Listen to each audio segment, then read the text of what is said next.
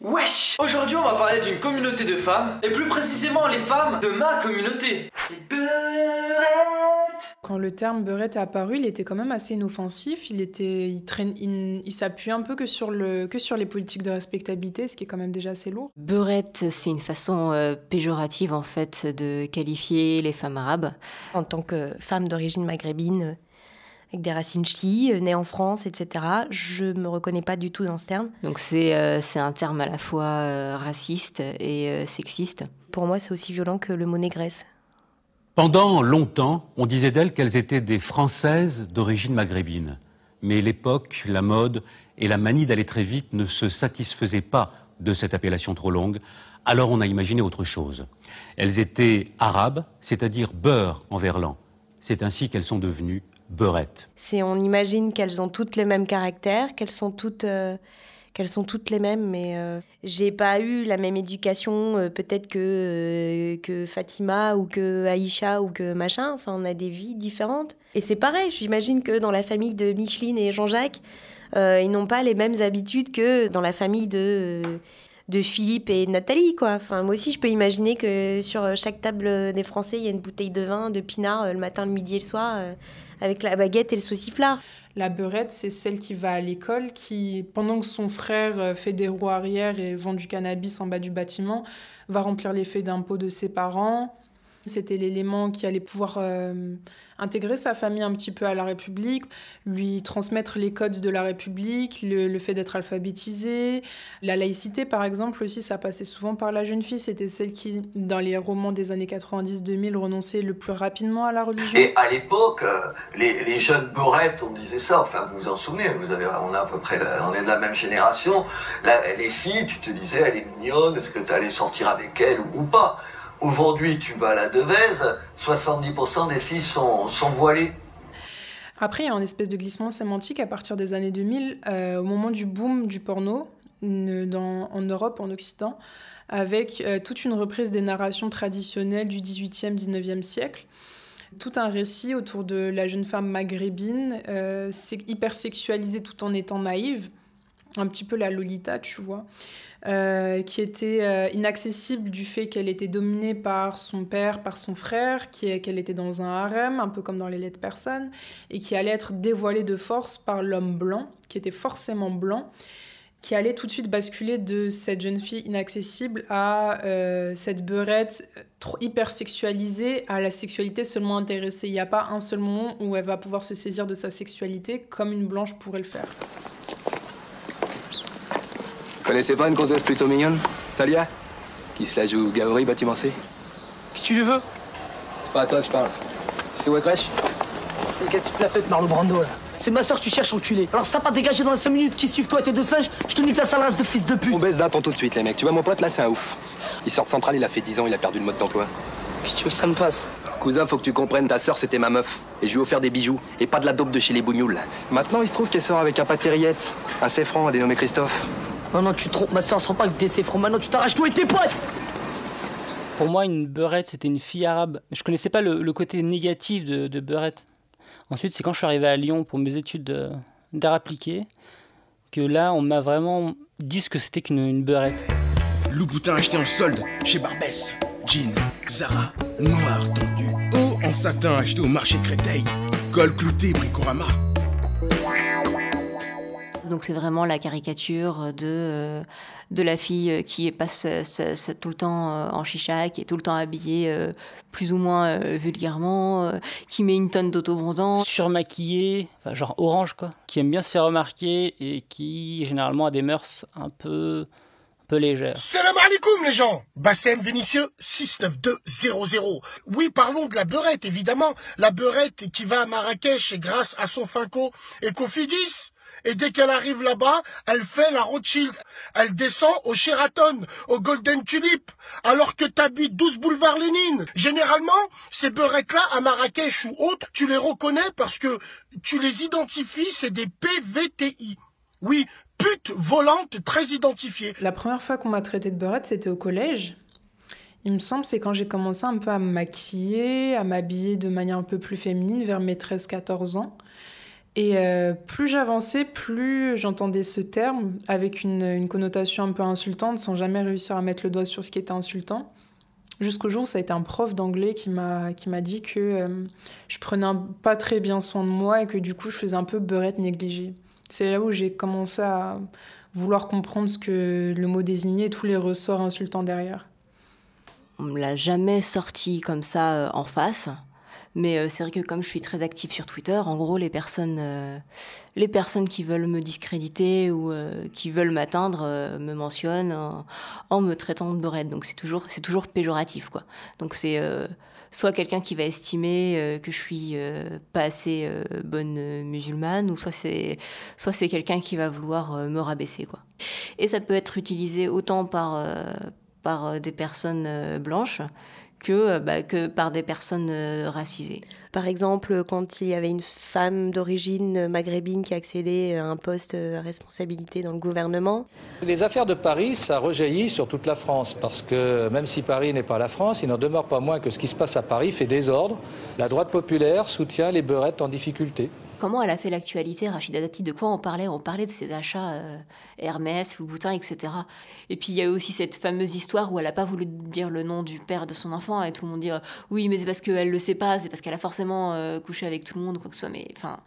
Enfin, moi, ça m'a, ça, ça m'a mis, mais enfin, elle, elle, a juste pas envie de donner l'identité du père de son enfant, c'est tout. Moi, je vous demande des choses sur votre vie privée. Je pense que ça serait pas brillant.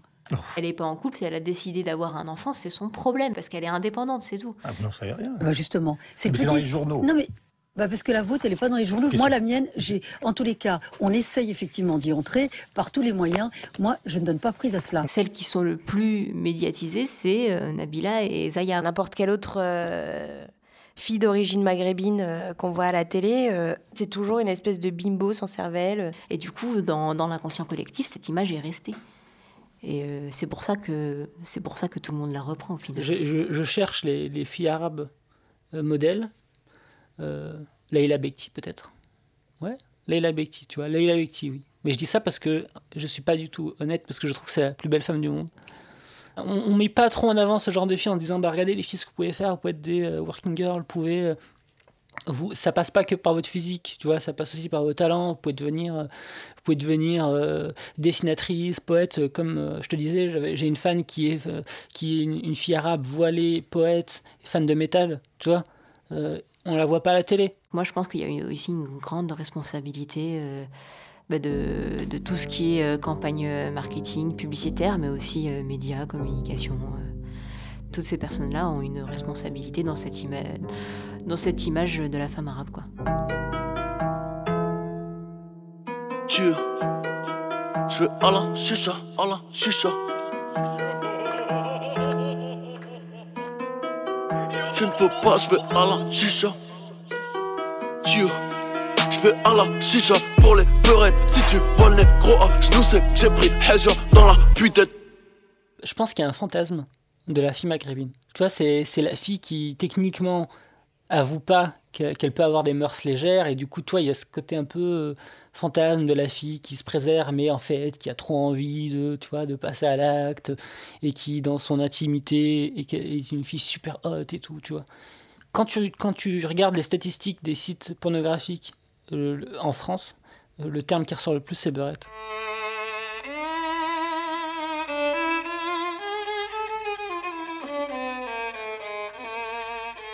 Après, c'est vrai qu'elles sont jolies, hein, encore une fois, c'est vrai. On m'appelle l'oriental, au regard fatal. On m'appelle l'oriental, la sentimentale, les choufnés, elle bouille cheval, les يعرفني والله يحصل pourtant je ne fais pas de mal on m'appelle l'oriental trouve derrière la beurette la volonté de la dévoiler, la volonté de la salir un petit peu pour qu'elle bascule directement dans cette hypersexualité.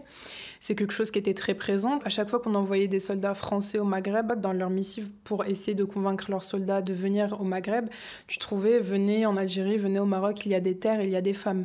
Ça veut dire que la femme maghrébine, c'est le prolongement des terres à coloniser. La bédouine et le tuba, chansonnette arabe, chantée par Charlus, je suis pas tes frères. C'est un territoire à conquérir comme Quand nous partîmes en colonne contre les bénis du voilà, la bédouine me servait de bonne. Moi je faisais mon petit pacha. Je portais l'instrument de musique, elle portait mon fourniment et tout ce qu'il faut pour qu'on s'astique quand nous serions au campement. Puis quand venait la nuit africaine étendue sous le firmament, je disais à la marocaine, joue donc tu vois bien que je t'attends. Jolie bédouine, prends mon tuba,